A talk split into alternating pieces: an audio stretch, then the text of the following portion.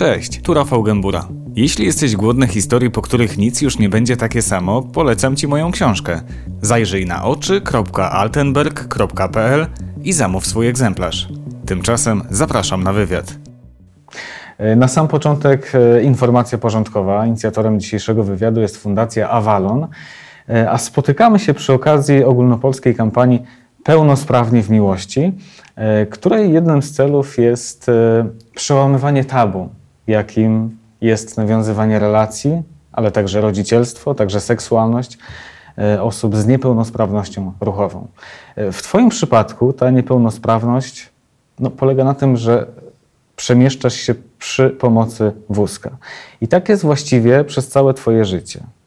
E, wózki były różne, bo na początku był to wózek dziecięcy oczywiście. E, natomiast chciałbym chyba zacząć od pytania, na które z pewnością setki razy odpowiadałeś. Co było powodem? Czemu tak jest? Jest to wada wrodzona. W moim przypadku jest to przepukina oponowo-rdzeniowa na wysokości lędźwiowej E, która spowodowała, że mam no, niedowład nóg. Mhm. Po prostu. Nie mogę z, e, poruszać w ten to są, to są całe nogi? Jeżeli chodzi o poruszanie, to tak. Jeśli chodzi mhm. o czucie na przykład, no e, właśnie, to jest to... taki element, który nieco się różni. Nie czuję kompletnie nic od stóp do kolan. Od kolan... Czyli gdybym cię kopał w kostkę pod stołem... To bym nie poczuł. Mhm.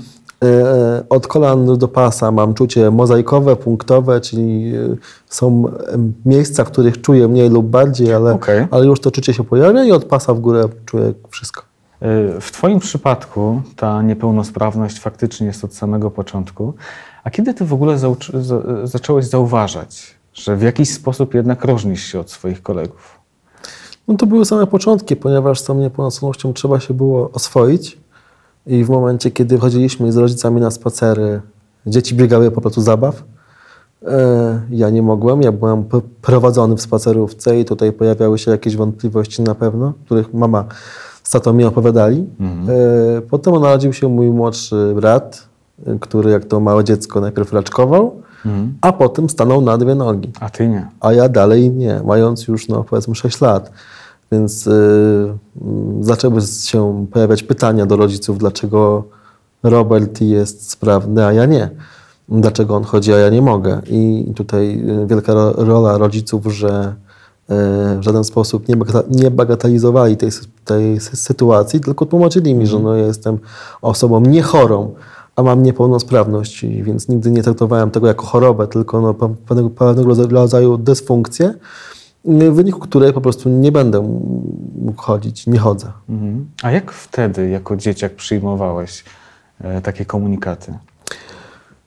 Na szczęście chyba nie miałem tyle świadomości, co mam w tej chwili, a, a teraz jestem dojrzalszy i teraz jest mi dużo łatwiej. Natomiast wtedy też y, y, wszędzie byłem zabierany, wszędzie byłem y,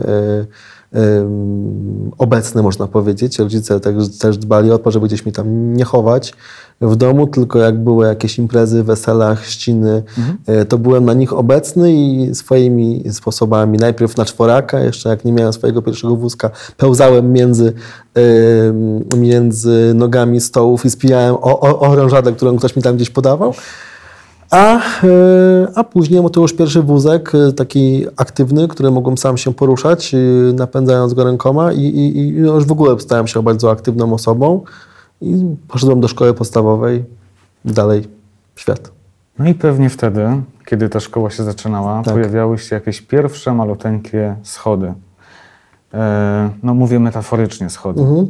chociaż pewnie te fizyczne też e, bywają często e, problemem.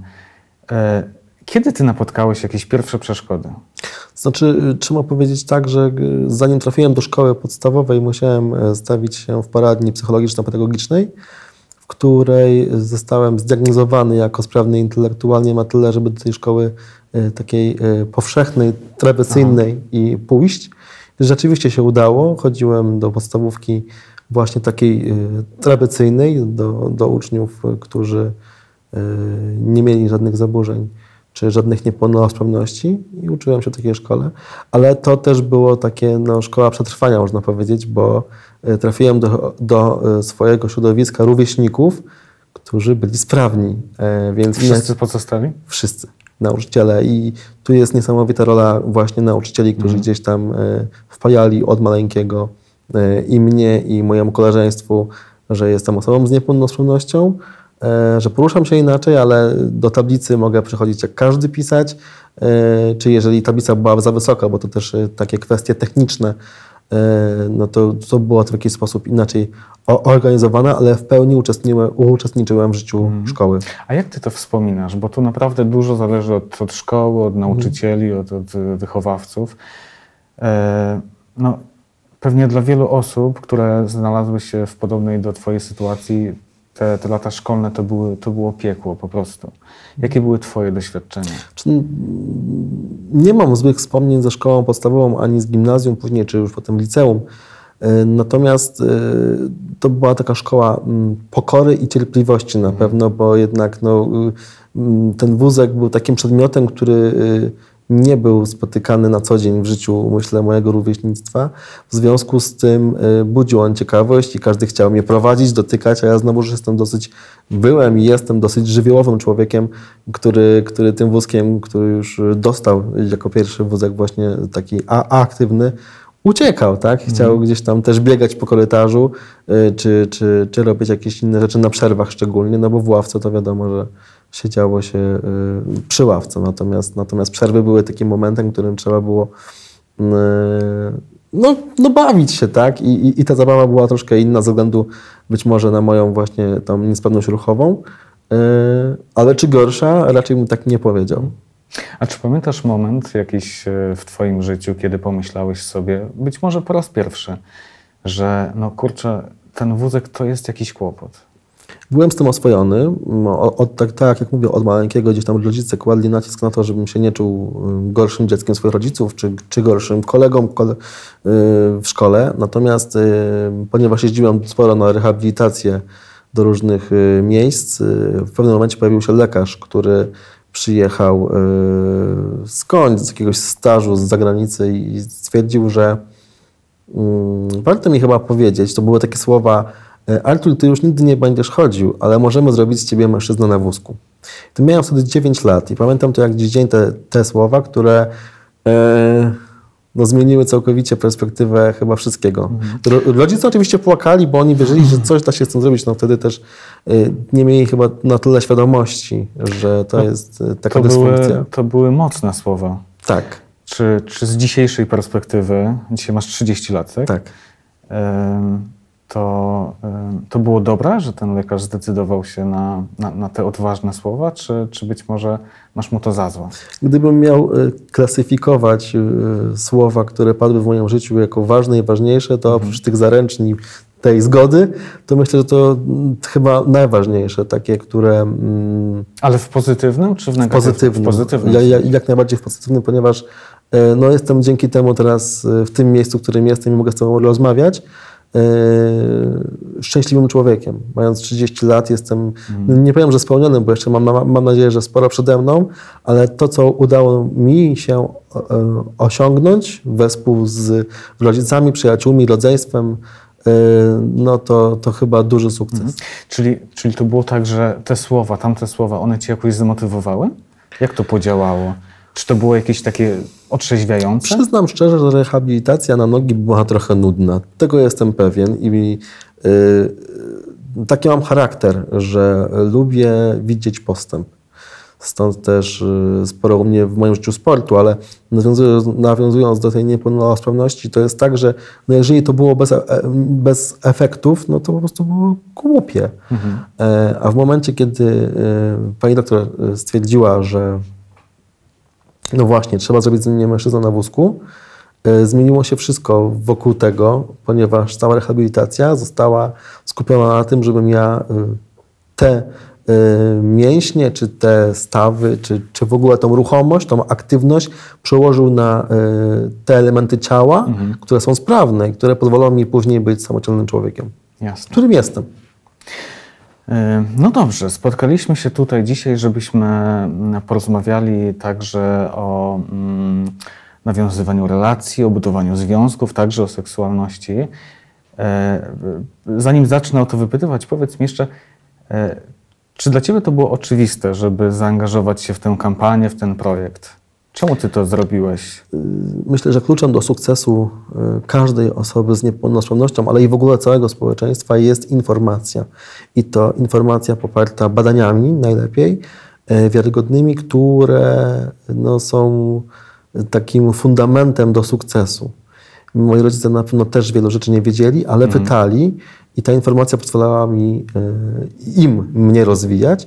Dlatego też y, dołączenie do, y, do projektu Sexon y, na tym etapie mojego życia był ważnym elementem, ponieważ no teraz będę budował swoją dalszą przyszłość, być może potomstwo i tak dalej, i tak dalej. Więc to Czyli co, wychodzi z założenia, że, że informacja jest kluczowa, tak? Że ludzie powinni wiedzieć jak najwięcej.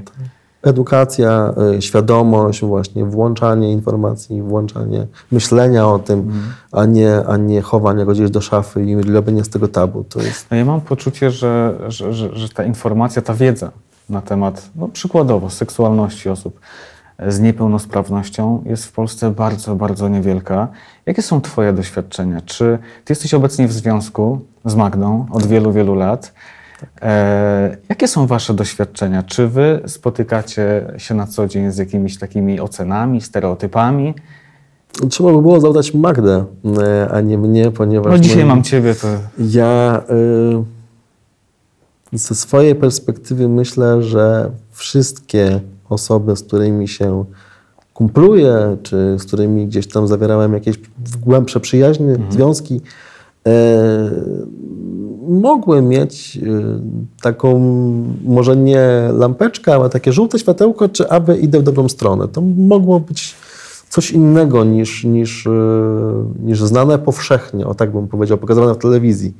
E, Bo jednak mam inny sposób poruszania się i pewne rzeczy wykonuję inaczej, ale wykonuję w dalszym ciągu. I to mogło budzić jakieś takie mm, zas- zastanowienie. Natomiast wydaje mi się, że Tutaj ten odbiorca, ta druga strona w moim przypadku y, powinna być odpytywana z tego, jak ona to postrzega, bo mnie, y, u mnie nic się nie zmienia. Ja wiem, jakie są moje możliwości, jestem ich świadom, wiem, nad czym muszę pracować i to pozwala mi y, być pewnym siebie, czuć się pełnowartościowym. nikt Was wprost, rozumiem, nie, nie pyta o, o to, Mnie nie. Ciebie być nie. może Magdę. O, o, o wasz związek e, nie, nie doświadczasz żadnych jakichś takich e, nie do końca życzliwych Nie. spojrzeń. Szczęśliwie, szczęśliwie nie. Tak. Powiedz mi proszę, czy ty e, kiedykolwiek w swoim życiu, niezależnie od tego, czy miałeś 10, 15, 20 lat, czy był moment, kiedy pomyślałeś sobie, kurczę, ja chyba nie znajdę dziewczyny, ja chyba będę sam. Miałeś takie momenty? Yy, I tak, i nie.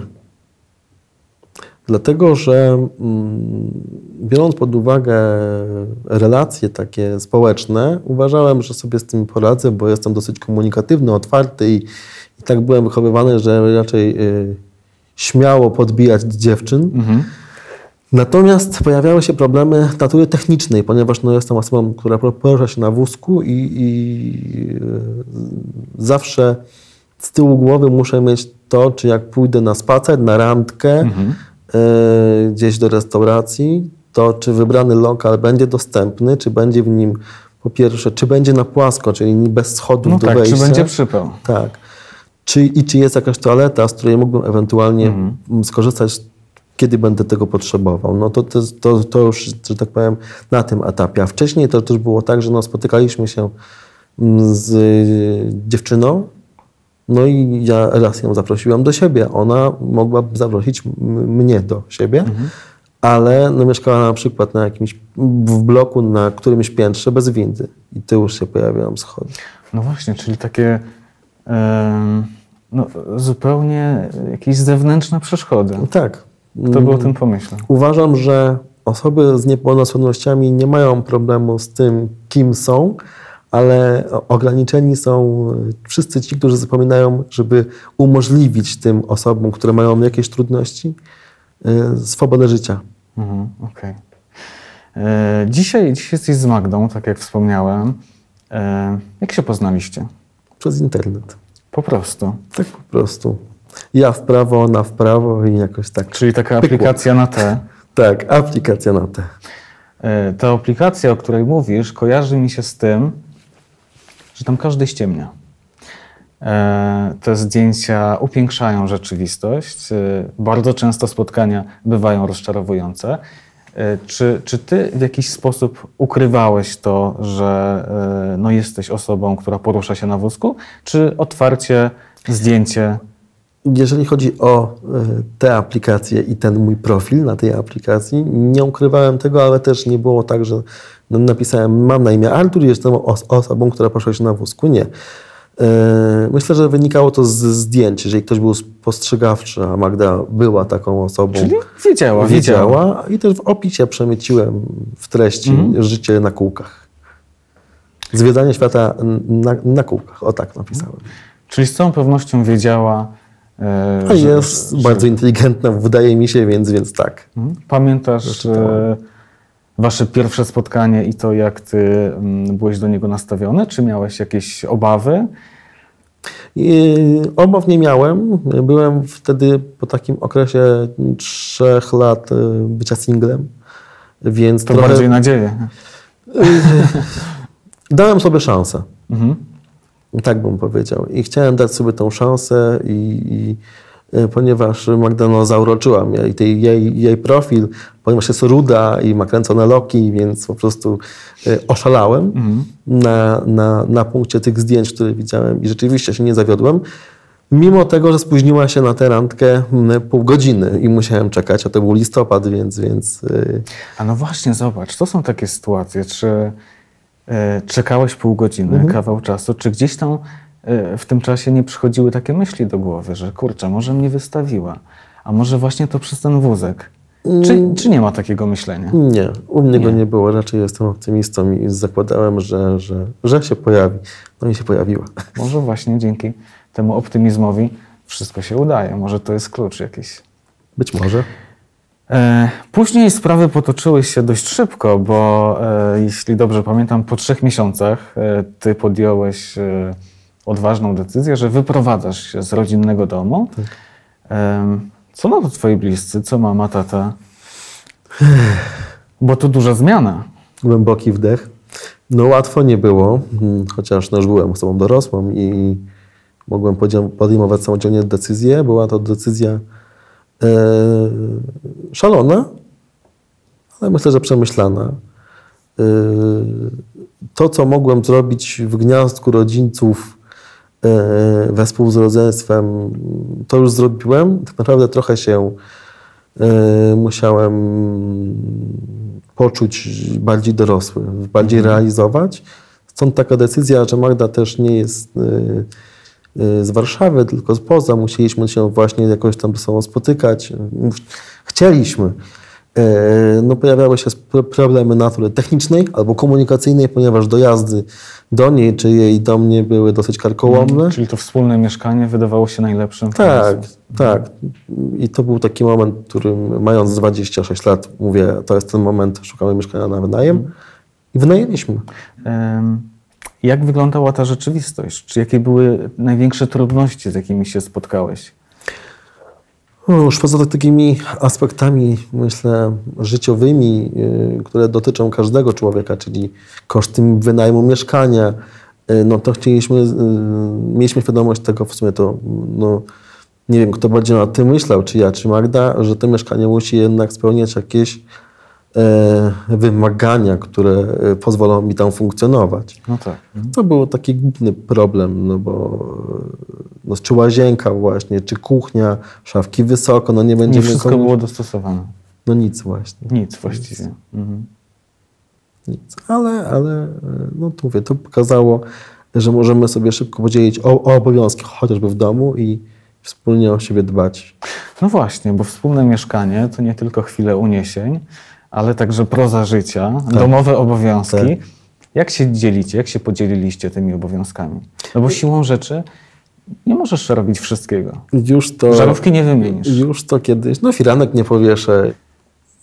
Natomiast czy jest mi to niezbędne do życia? No nie, można mieć na stałe rolety i, i z głowy, tak szukajmy rozwiązań. I jeżeli chodzi o podział obowiązków, to myślę, że mm, już takie padły takie słowa z moich ust i, i lubię je powtarzać, że to Magda zabija pająki w domu, bo ja się ich strasznie boję.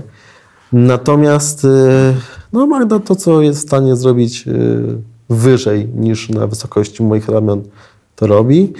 E, a ja robię to, co na, na dole. E, Ja wstawiam pranie, e, ja ro- rozwieszam pranie, Magda gotuje.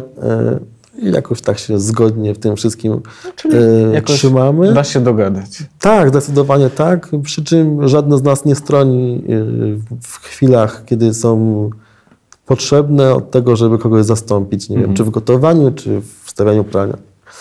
A czy ty miałeś kłopot, żeby.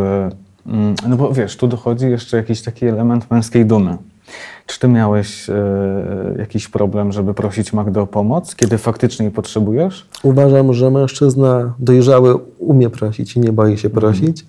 E, No, mamy świadomość z Magdą, że jestem osobą, która ma pewnego rodzaju e, trudności w związku z niepełnosprawnością, więc no, my się dogadujemy bez słów tak naprawdę, na wzrok.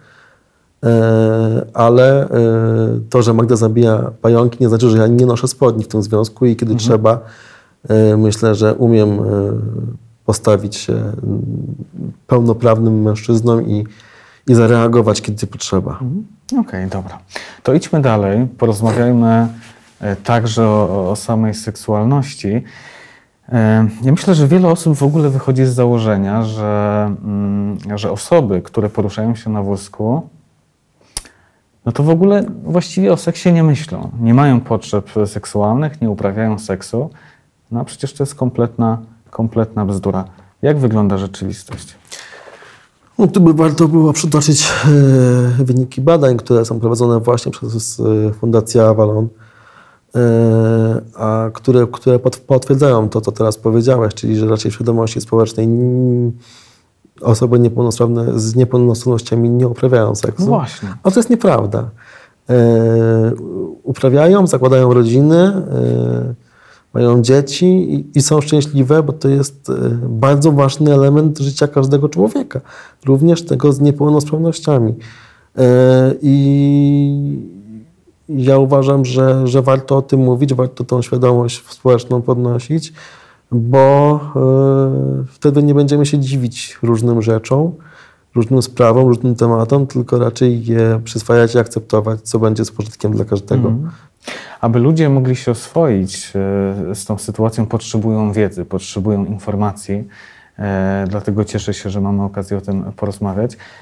No, seks osób, które poruszają się na wózku siłą rzeczy wygląda nieco inaczej. Także daje satysfakcję, e, no ale będzie wyglądał nieco inaczej. Na czym polegają te różnice?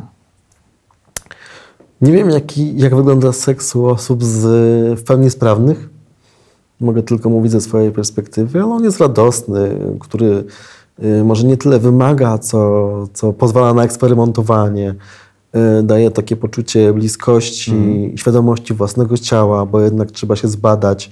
I to nie mówię o takim badaniu lekarskim, tylko Zbadać, takim no właśnie, cielesnym. Mhm, okej. Takim szukaniu rozwiązań, szukaniu y, przyjemności. Czyli co będzie tych miejsc erogennych? Mhm. które, które dają nam te uniesienie. I to jest bardzo ciekawe, uważam, bo y, wydaje mi się, że tak samo jak y, ja poznaję siebie, tak też mogę poznawać partnerkę i odkrywać zarówno siebie, jak i ją. W moim przypadku tą, powiedzmy, sprawną, ale też i ona odkrywa przez to siebie, ponieważ inny jest dotyk, na inne rzeczy no, kładzie się nacisk, y, na, na inną wrażliwość, tak? Y, I jest to ciekawe, tak mi się wydaje. Czyli dużo, dużo poszukiwań. E, mam nadzieję, że nie pójdę z tym pytaniem za daleko, no ale jak mamy te, te, te tabu przełamywać, to mm, niektóre pytania muszą paść. Powiedz mi taką rzecz, no bo e, kiedy mężczyzna jest e, pełnosprawny, no to aby e, mógł doprowadzić się do tego stanu największej przyjemności, czyli do orgazmu, no to odbywa się to najczęściej oczywiście z udziałem członka, którego trzeba dotykać, pocierać, pieścić i tak dalej, i tak. Nie bójmy się o tym mówić.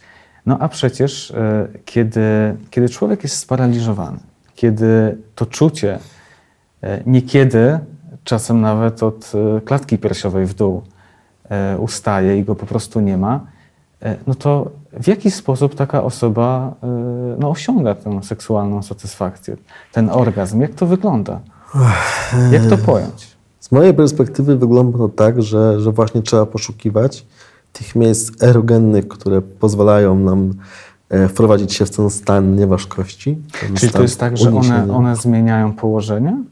E, Jeżeli mamy e, w moim przypadku czucie punktowe, takie mozaikowe, szczególnie w tym rejonie e, genitaliów, Mhm. to tak, Czyli trzeba po prostu właściwe miejsce odszukać. tak. Dlatego to jest takie miłe, Mhm. fajne i przyjemne, ponieważ no, to nie może być takie techniczne tu i teraz, Mhm. tylko to jest, trzeba jednak dać z siebie trochę więcej i uważam, że to za wielką swoją zaletę.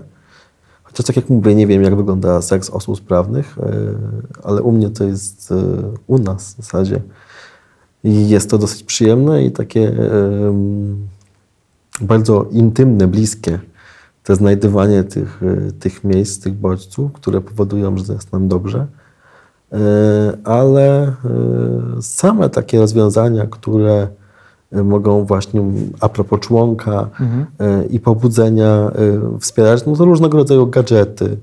No właśnie, są pewne ułatwienia. Tak, Tak, ja E, uważam, że to też jest w Polsce temat tabu, że ktoś używa wibratora No czy, totalnie, no. czy jakiegoś masturbatora, ale znaczy w sumie dlaczego? Skoro Mhm. to pomaga, to właśnie jest po to wyprodukowane, żeby nam pomóc w tej Czyli czynności. czym można się e, wspomóc? Ja słyszałem na przykład, że są takie urządzenia jak, e, o bardzo wdzięcznej nazwie, jak krzesełka miłości. Tak. E, Co jeszcze? Czym można sobie pomóc? No właśnie mówię, jakieś masturbatory, Mhm. jakieś takie y, no, wibratory, które, które mm, w- wspólnie można w zasadzie Mhm. używać, bo jednocześnie, żeby było ciekawiej. One Tak. są specjalnie jakoś przystosowane? Nie wydaje mi się. y, Wydaje mi się raczej, że są takie po prostu do użytku ogólnego, Okej. ale umiejętne wykorzystanie poz- pozwala na y, te uniesienie jednoczesne dwóch stron. Y, No i tak, no. to- Po prostu. Tak. Em, Czy ty miałeś jakieś większe obawy? Czy w ogóle ty miałeś jakiekolwiek obawy, kiedy, e, kiedy decydowałeś się w ogóle rozpocząć życie seksualne? Czy, No. czy pojawiały się takie myśli, że kurczę, może gdzieś tam na jakimś odcinku zawiodę, rozczaruję? No tak sobie wyobrażam, że być może u mnie podobne myśli by się pojawiały. Znaczy- Jak to, jak to wyglądało? Nie wiem, jak to jest u, u mężczyzn sprawnych. E, Ale myślę, że każdy, kto podejmując się życia seksualnego, e, kto pomyśli, że jest niewystarczający, po prostu przegra tę, tę rywalizację, ale sam z sobą. E, Też nie chcę tutaj teraz jakiegoś maczo wychodzić, natomiast no, ja jestem, byłem raczej tak wychowywany, żeby być pewnym siebie, e, świadomym swojego ciała, swoich możliwości. Jedna kwestia to jest higiena, która jest bardzo ważna wśród osób z niepełnosprawnościami, o którą trzeba dbać i to tak wybitnie i to jeszcze powiedziałbym, A że... czemu to jest ważniejsze? Czemu to jest tak szczególnie ważne? Mm, Dlatego, że na przykład nogi nie, zas, nie, zas, nie zasygnalizują, że nas bolą, że jest odcisk y, albo że jest tam, nie wiem, grzyb, no, tak, grzybica stóp y, No tak, z jakiegoś powodu, czucia. bo nie ma czucia. Y, Więc trzeba kłaść nacisk szczególny na te kończyny, które są i te strefy, które są gdzieś tam sparaliżowane, z, z, uszkodzone. Y, To po pierwsze. Po drugie, y, budowanie swojego obrazu, gdzieś patrząc w lustro, y, pozwala pokochać siebie i zaakceptować siebie. Jeśli akceptujemy siebie, kochamy siebie, to w ogóle miłość myślę, że jest pełniejsza. Bo jeżeli będziemy szukać u siebie wad, no to będziemy stawać się coraz bardziej nieszczęśliwi. E, masz 30 lat. Powiedz mi, czy myślisz dzisiaj o ojcostwie? Czy chciałbyś zostać tatą? Tak? Mm, Byłoby super. Chciałbym i mam nadzieję, że tak się też stanie. E, Przynajmniej e, na tym etapie, na którym teraz swojego życia i związku jestem. Czyli jak najbardziej są takie Mówimy plany. o tym wprost, że tak, e, chcielibyśmy mieć dziecko. Mhm. dzieci. Ja mam poczucie, że to się oczywiście bardzo zmienia, ale gdzieś pewnie jeszcze pokutuje takie społeczne myślenie e, pod tytułem no, tata na wózku, czy to na pewno najlepszy pomysł? E, to jest fatalne myślenie, to oczywiste, ale ono jeszcze funkcjonuje. Mhm. Czy ty, mając na uwadze to, że jednak poruszasz się przy pomocy tego wózka, masz być może jakieś dodatkowe, większe obawy co do tego, e, jak no, być tym świetnym ojcem? No i znów tu wychodzi e, kwestia myślenia o samym sobie. Czy ja szukam rozwiązań, czy szukam problemów? Mm. No raczej szukam rozwiązań i wręcz uważam, że mógłbym być y, nietuzinkowym ojcem ze względu na to, jak się poruszam, dając swojemu dziecku inną atrakcję niż, niż standardowy tata, powiedzmy, mhm. tak? I ten wózek rzeczywiście może być czymś wyjątkowym. Oczywiście gdzieś tam się rodzą jakieś takie techniczne znowu problemy. No typu? Typu jak wejść na drabinkę za dzieckiem, które boi się zjechać ze zjeżdżalni, no tak. albo na jakieś ścianki chociaż na ścianki spinaczkowe wchodzę i dlatego jakoś nie skupiam się na tym, gdzie jest problem, gdzie mógłby być problem, tylko no, oddałbym e, i mam nadzieję, że będę mógł oddać całego mhm. siebie w najlepszej wersji swojemu dziecku. No, myślę, że Twój przykład niesamowicie pokazuje, jak, jak ważna jest ta perspektywa, jak podchodzić to, do pewnych kwestii, to sposób myślenia, prawda? Tak jak mówisz, tak. nie problem, tylko wyzwanie. E, które należy przezwyciężyć. Rozmawialiśmy o tej seksualności i mm, tak sobie jeszcze myślę, że w pewnym sensie w parze z nią, z takim myśleniem, mhm. że e, być może osoby na wózku rezygnują z własnej seksualności, e, w parze z tym myśleniem być może idzie niekiedy takie zjawisko pod tytułem infantylizacja. E, czyli chodzi o sytuację, kiedy e, osoby dorosłe, takie jak ty, niektórzy e, nie wiedzieć czemu traktują jak, jak, jak dzieci. Czy ty kiedykolwiek doświadczyłeś tego zjawiska? Wielokrotnie. Na czym to polega? Wielokrotnie i, i, i powiedziałeś nie wiedzieć czemu, wiedząc, wiedzieć czemu, bo nie mają świadomości, bo, mm. bo, bo nie szukają informacji. Jakie to są sytuacje? Na przykład u lekarza, kiedy byłem młodszy, a już byłem takim no, nastolatkiem i coś się ze mną działo. Nie rozumiałem mm, i do tej pory nie rozumiem, dlaczego y, będąc pacjentem lekarz zwracał się do mojej mamy. A no właśnie. Albo no dlaczego y, do już dorosłego człowieka y, zwracamy się tak zdrobniale, mimo że jest sytuacja biznesowa. Arturku, nie? Do, do kogoś, kto tam jakąś funkcję pełni. To takie trochę pogardliwe, bo nawet po, powiedział, czy niegrzeczne. Ale... Co pewnie nie wydarzyłoby się, gdybyś nie siedział na wózku. No raczej gdybyśmy mieli możliwość, o, to też jest bardzo ważne, kontaktu twarzą w twarz, a nie jeżeli ktoś stoi nad tobą z góry i patrzy mm. na ciebie z góry, E, gdybyśmy mieli ten wzrok na jednym poziomie, to byłoby troszkę inna płaszczyzna rozmowy i pewnie co, poczekaj, byłbym równym to, partnerem, to, równym rozmówcą. Bo to bardzo ważne, co mówisz. E, jak rozmawiać z mhm. osobą, która e, porusza się na wózku? Nie podchodzić zbyt blisko, mhm no w tej chwili mi się świetnie rozmawiamy, bo jesteśmy... Siedzimy na jesteśmy, podobnej tak, wysokości. Tak, tak, na wysokości wzroku jesteśmy, więc y, nikt nie musi wyginać karku, mm. ani się nad nikimś Ale wiesz, to jest cenna, cenna informacja także no, chociażby dla, dla osób, które oglądają naszą rozmowę. Y, jak, jak się ustawić, jak rozmawiać, tak żeby żebyś ty czuł się komfortowo? Znaczy, jeżeli nie mamy jak usiąść, bo to jest chyba najlepsze. Najlepiej usiąść, tak? Najlepiej usiąść, tak? ale jeżeli nie ma takiej możliwości, to tak powiedzmy no, te półtora metra teraz mhm. takie słynne, e, to jest dobry dystans do tego, żeby móc e, mieć tą swobodę swojej własnej strefy komfortu, prywatności, tak, dla każdego myślę. I też no, wtedy ja nie będę w moim przypadku musiał zadzierać głowy bardzo wysoko, wyginać się gdzieś tam, mhm. zerkać e, na ciebie, czy na kogoś, z kim rozmawiam. To jest bardzo, myślę, że istotny element, nie tylko w tej sytuacji, ale Mógłbym tu też mówić o kinach i o innych takich miejscach. O kinach, czyli? O kinach. O kinach? Tak, jak się chodzi do kina, e, to taka sytuacja akurat randkowa, jako, jako wtrącenie. E, mogę powiedzieć, że no, zazwyczaj mm, w kinach nie ma takich miejsc dedykowanych dla osób z niepełnosprawnościami na wyższych rzędach, bo nie ma się tam jak dostać. Więc randki mogą się skończyć w ten sposób, że osoba na No wózku tak. siedzi na dole, a partner, partnerka siedzi z popcornem y, na wyższych rzędach. I rzędzie. to jest taka rozmowa. No tak, e, to jak wyglądają kina i, i- niektóre budynki to e, zupełnie oddzielny Tak. temat, e, o którym moglibyśmy pewnie rozmawiać przez wiele, wiele godzin.